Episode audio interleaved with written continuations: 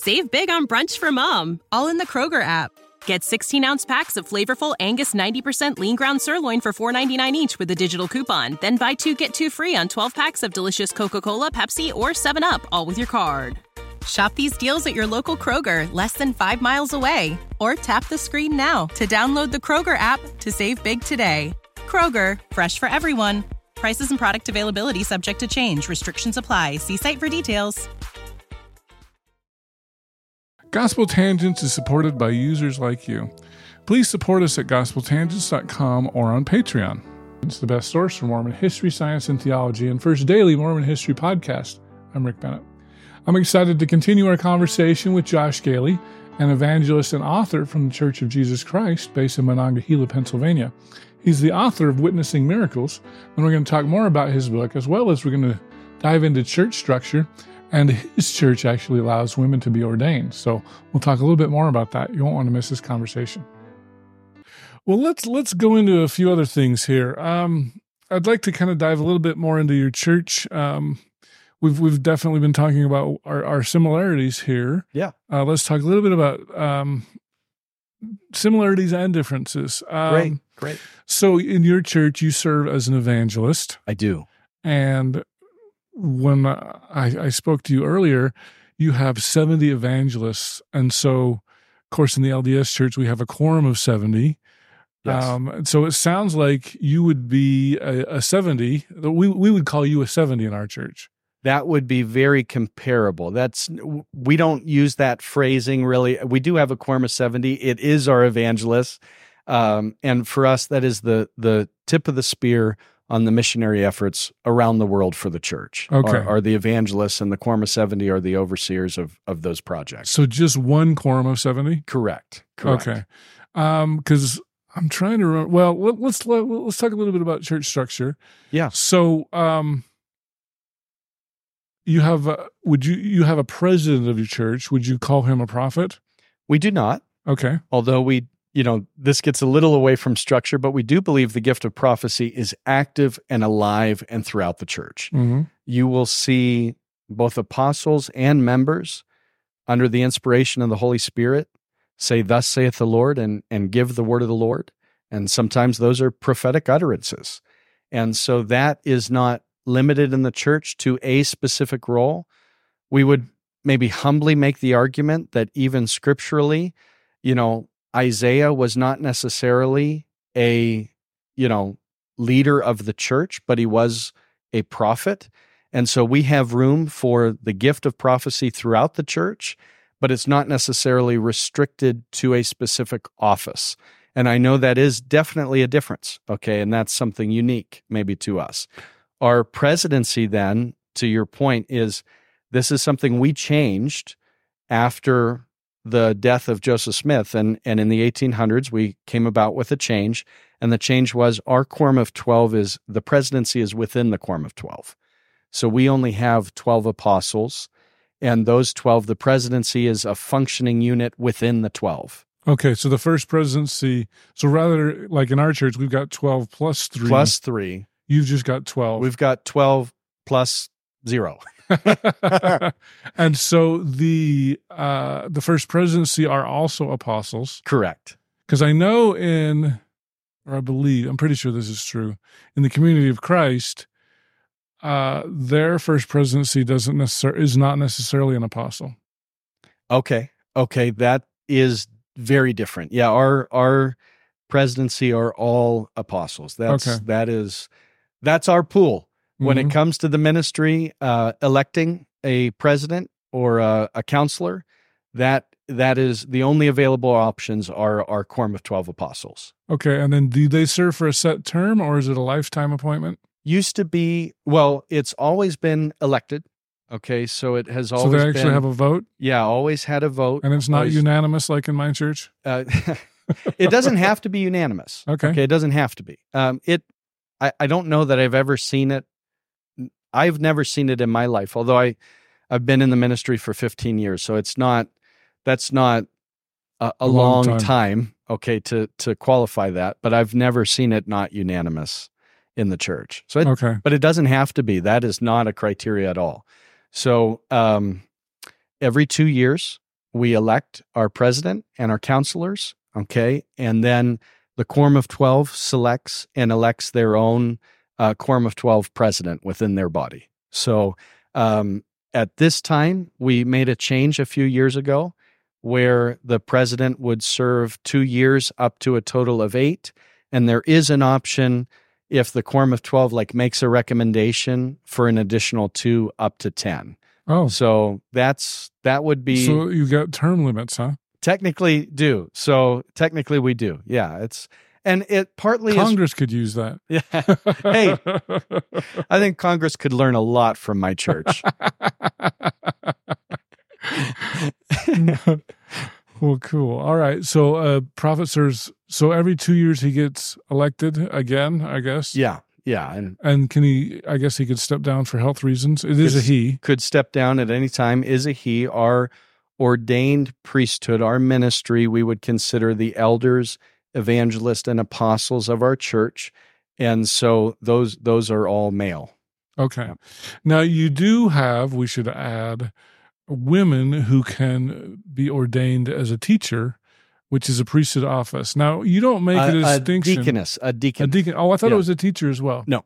Oh, it's only a deaconess. Correct. I mean, women teach in our Sunday school classes. They do teach, you know, young people, youth classes around the church, but it, they're not ordained into the office of teacher. The or, only ordained office we have for women in the church is the office of deaconess. We find that in Romans chapter 16, verses 1 and 2. Paul is commending Phoebe, my daughter's name Phoebe, Okay. and Paul's commending Phoebe. She was extending the church and allowing them to hold the church meetings in her home under great distress and persecution. And Paul commends her and he calls her and he uses the word diakoneo. And the word there is the same that you would find in Acts chapter 6 when they call the deacons. So that's our scriptural reference point to say the New Testament church had had both male and female deacons.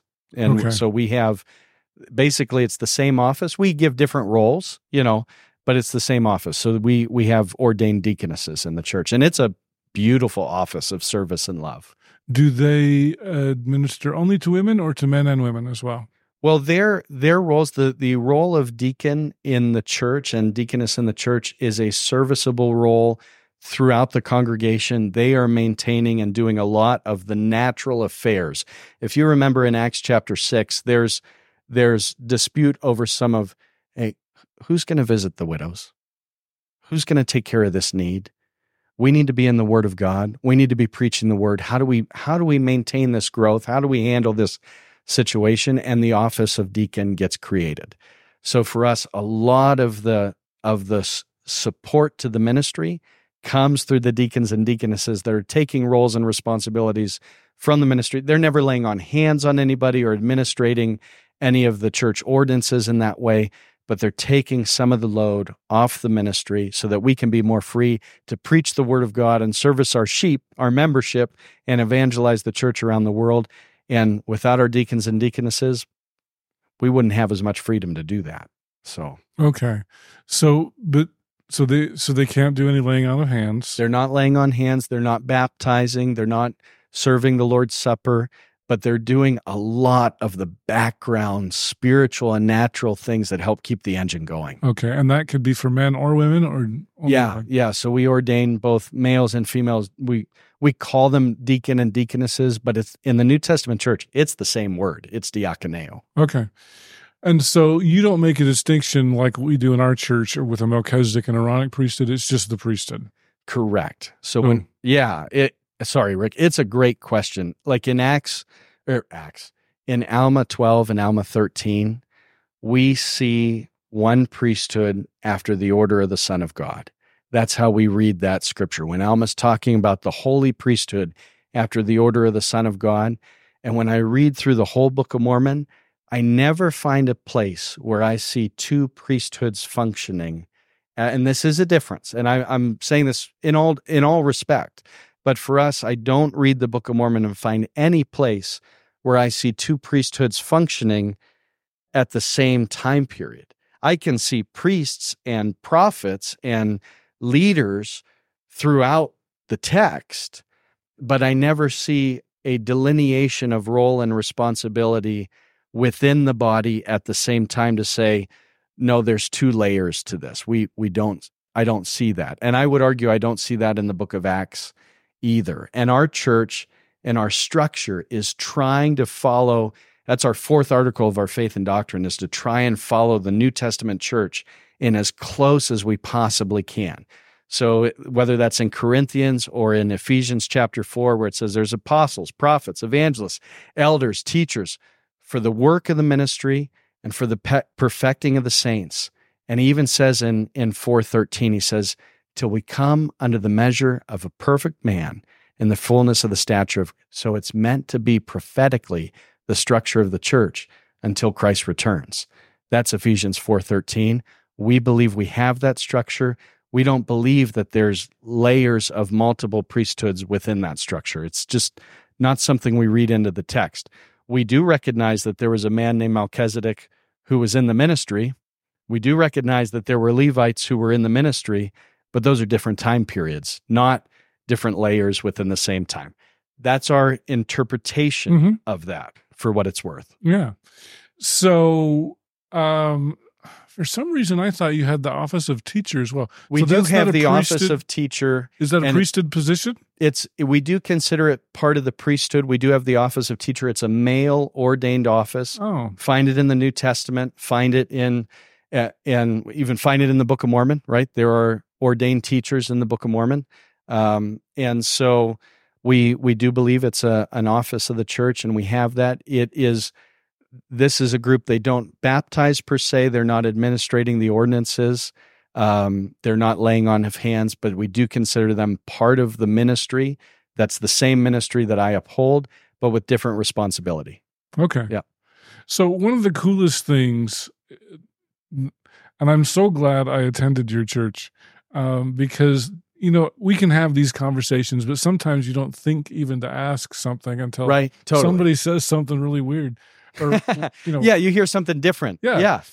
And so I, I went with Steve and we went, I guess it was Forest Hills branch there in Florida. And a woman in the congregation came up to me. And of course, I said I was LDS. And she told me that she had attended an LDS baptism and she was really surprised that they baptized at age eight, that the LDS baptized at age eight Right. and and I was like, well, of course, uh, we guess I, we need to get into the Doctrine and Covenants.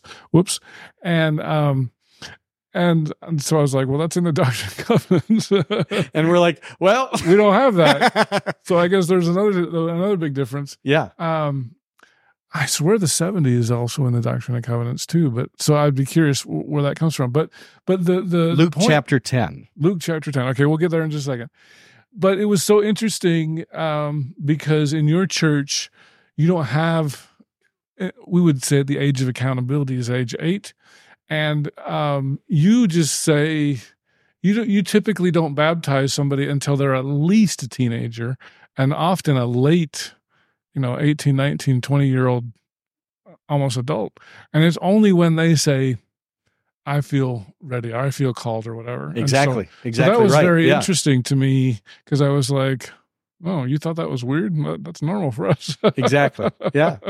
and so, in the Doctrine and Covenants, in our Doctrine and Covenants, uh, a priest can baptize, whereas an elder can uh, lay on of hands. Is that the same in your church? Yeah. So for our church, as far as administrating any of the ordinances or laying on of hands, that's going to be the ministry. And in that, we would view that as the elders, evangelists, and apostles that are administrating all of those ordinances and are the overseers of the flock. So Elders, evangelists, and apostles. Mhm. Okay. Yeah. So when it comes to age of accountability, that's something we would probably respectfully disagree on Mhm. and have discussion on.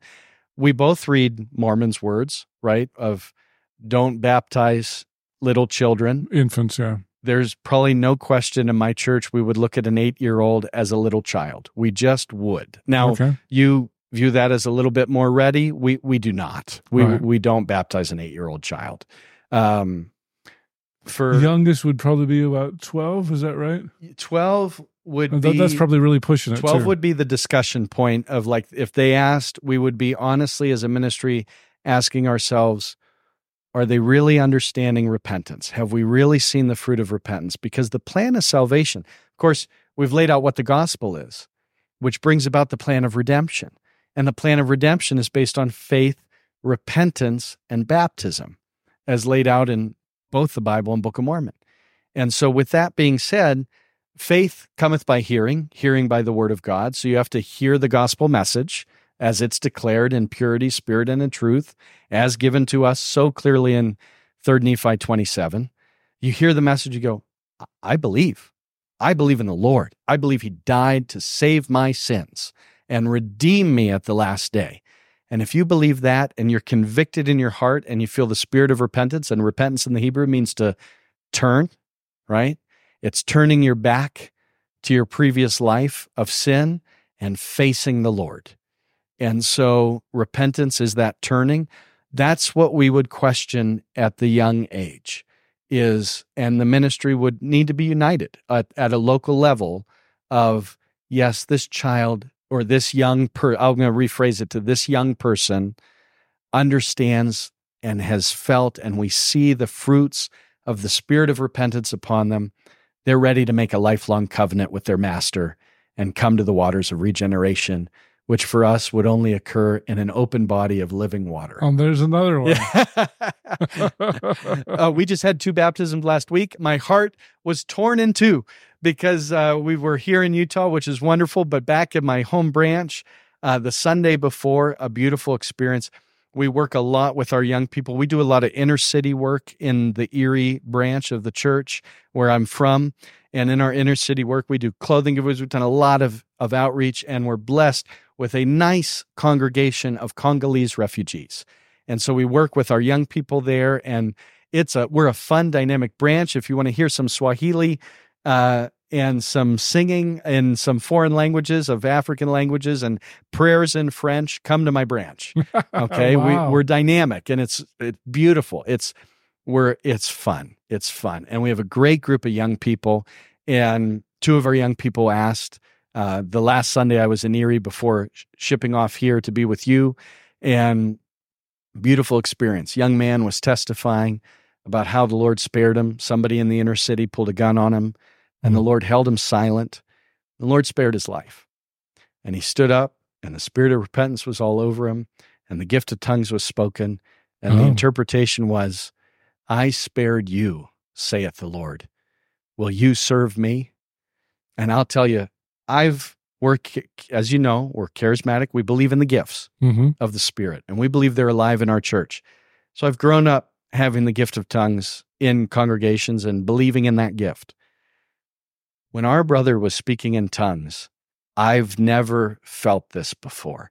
I felt like in 3rd Nephi, when the Lord speaks in 3rd Nephi 11, when the Lord speaks and they don't understand the words, but it, it says that it cut them to the center and their spirit was burning. I felt that. And JP, when he asked for it, he felt that.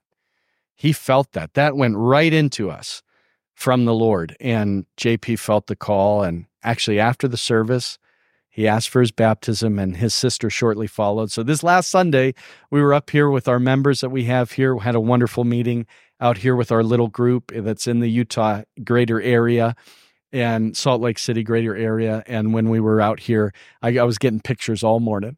JP and Marcy in the waters of Lake Erie is beautiful. Beautiful. it's going to be freezing cold though. Yeah. it is freezing cold. My first baptism I performed, we had chainsaws out and we cut through 18 inches of ice. Oh my gosh. Yeah. Yeah. Because it has to be an open body of water. We do an open body of water. Yeah. And because the Lord wait till it gets warm. Well, there there were pools available to Jesus. The pool of Siloam was available to Jesus. He chose to be baptized in a filthy, dirty little river. That was his choice, hmm. which I would argue that was his example. And we want to follow the Lord. Well, so it was fun. Was it December when when Reed got baptized? Yeah. And so also a cold day, right? I wasn't there. It was but you were there. I was there. Yeah. Uh, I'll have to post the video again. but uh, I was just like, man, I would wait till it was at least warmer. but it was in the Jordan River, which was you know super fun. Right, even right. Jordan River, Utah, Jordan River. That was the same. first baptism in the Jordan River for the Church of Jesus Christ in 2,000 years. so, uh, but and that was the first baptism. So you, because you guys haven't had any members. Well, there was another family, I guess, but they. yeah. We really have not had a presence in Utah uh, any any time. No, I'm not any real footprint. So didn't William Bickerton come out here to to straighten us Mormons all out? He never came out. He never came out. We're the invitation is is there though. Because I know, uh, you know, sometimes the RLDS church would have people come out, and especially there was a, I can't remember which prophet it was, but spoke in the tabernacle and didn't get a, especially good reception. But uh, oh, okay. Sorry for so that. they were always trying to to convert us, you know, let us know that polygamy was not the way of God and that sort of a thing. And so I'm surprised William he was he was focused on Kansas. It seems like and- yeah, and he was for a time. He was focused there and really tried to build something there. It it actually the church made two significant attempts there. Never never went. Yeah. Never went. I mean, I had I had a great great grandfather that was in Kansas for round 2. It fizzled and it it was frustrating. Oh, really? Yeah, it was frustrating for the church. So it, you know, uh, it it wasn't our our most. suc- It was not a successful missionary endeavor. So- so it's taken until 2000 i guess like, technically it was 2023 uh december of 2023 uh to have your first baptism here and now Right. you're you're trying to build a congregation and so the job of a 70 um is is to do outreach with these to to, to do missionary work Yes. and and then once once you've got a congregation here you'll send different 70s out here to to help out is that right Absolutely. And we're sending young people and we're sending sisters. And, you know, actually on just about every trip, you know, we're sending a little bit of everything. We want music in the congregation. We want to be, even though we're going to be small if we're starting something, we want to be showing, you know, the best of the church. So we want music talent there. We want brothers and sisters there. And we want ministry there. And, and there's probably going to be an evangelist there for the near while. But if there's a trip with a couple minister, you know, with a couple elders, that's great too. You know, okay so it doesn't Yeah. have to be a it doesn't a- have to be, doesn't Mhm. have to be, but it it it probably will be for for a little while here. And we're just trying to anybody. I have had dear friends even this weekend come to a Saturday night meeting, and they are staunch and faithful LDS apolo- LDS apologists you Mhm. know? And they came in support of and i was touched. I mean touched to have them. They enjoyed the meeting together. So for us our doors are open. Everybody's welcome. If somebody the, today more than ever in the utah area and in the idaho area we are holding church meetings. There is opportunity for those that would at least and it's not about turf but if you'd like to experience a meeting of the church of jesus christ we have that available. We're going to be servicing Utah every probably every two months, something Okay. along those lines. We'll be out because we want to take care of our members. You know, they can certainly attend our online platforms, but that's not enough. right We need to partake of the bread and the and the wine, and so we need to wash feet together. We need to have the ordinances together. We need to pray for people. We need to service those that the Lord has called. And so we're going to do that. And when we do that, the doors are open for anyone that would like to check us out. Yeah, yeah, yeah. I hope you enjoyed our conversation with Josh Gehly, author of Witnessing Miracles and an evangelist at the uh, Church of Jesus Christ based in Monongahela, Pennsylvania. In our next conversation, we're going to talk about uh, Bickertonite church services and the healings that they do during their church services. Well, I've only been twice, I guess, so I can't say always, but it seems like always. Two for two. um, we'll ask is there anybody w- who would like to receive a blessing by the laying out of hands Sure. and you'll do that in the meeting Yes. in in front of the congregation Very, I mean, unless I forget, I'm doing that usually. Thanks for listening, and I hope you to continue to enjoy Gospel Tangents. Consider becoming a Patreon or go to gospeltangents.com slash shop, and you can get a cool tie, a hat, or even a nice mug. You can also get a sweatshirt. So check it out at gospeltangents.com slash shop. Without the ones like you, who work tirelessly to keep things running, everything would suddenly stop. Hospitals, factories, schools, and power plants, they all depend on you. No matter the weather, emergency, or time of day, you're the ones who get it done. At Grainger, we're here for you with professional grade industrial supplies. Count on real time product availability and fast delivery. Call clickgrainger.com or just stop by. Grainger for the ones who get it done.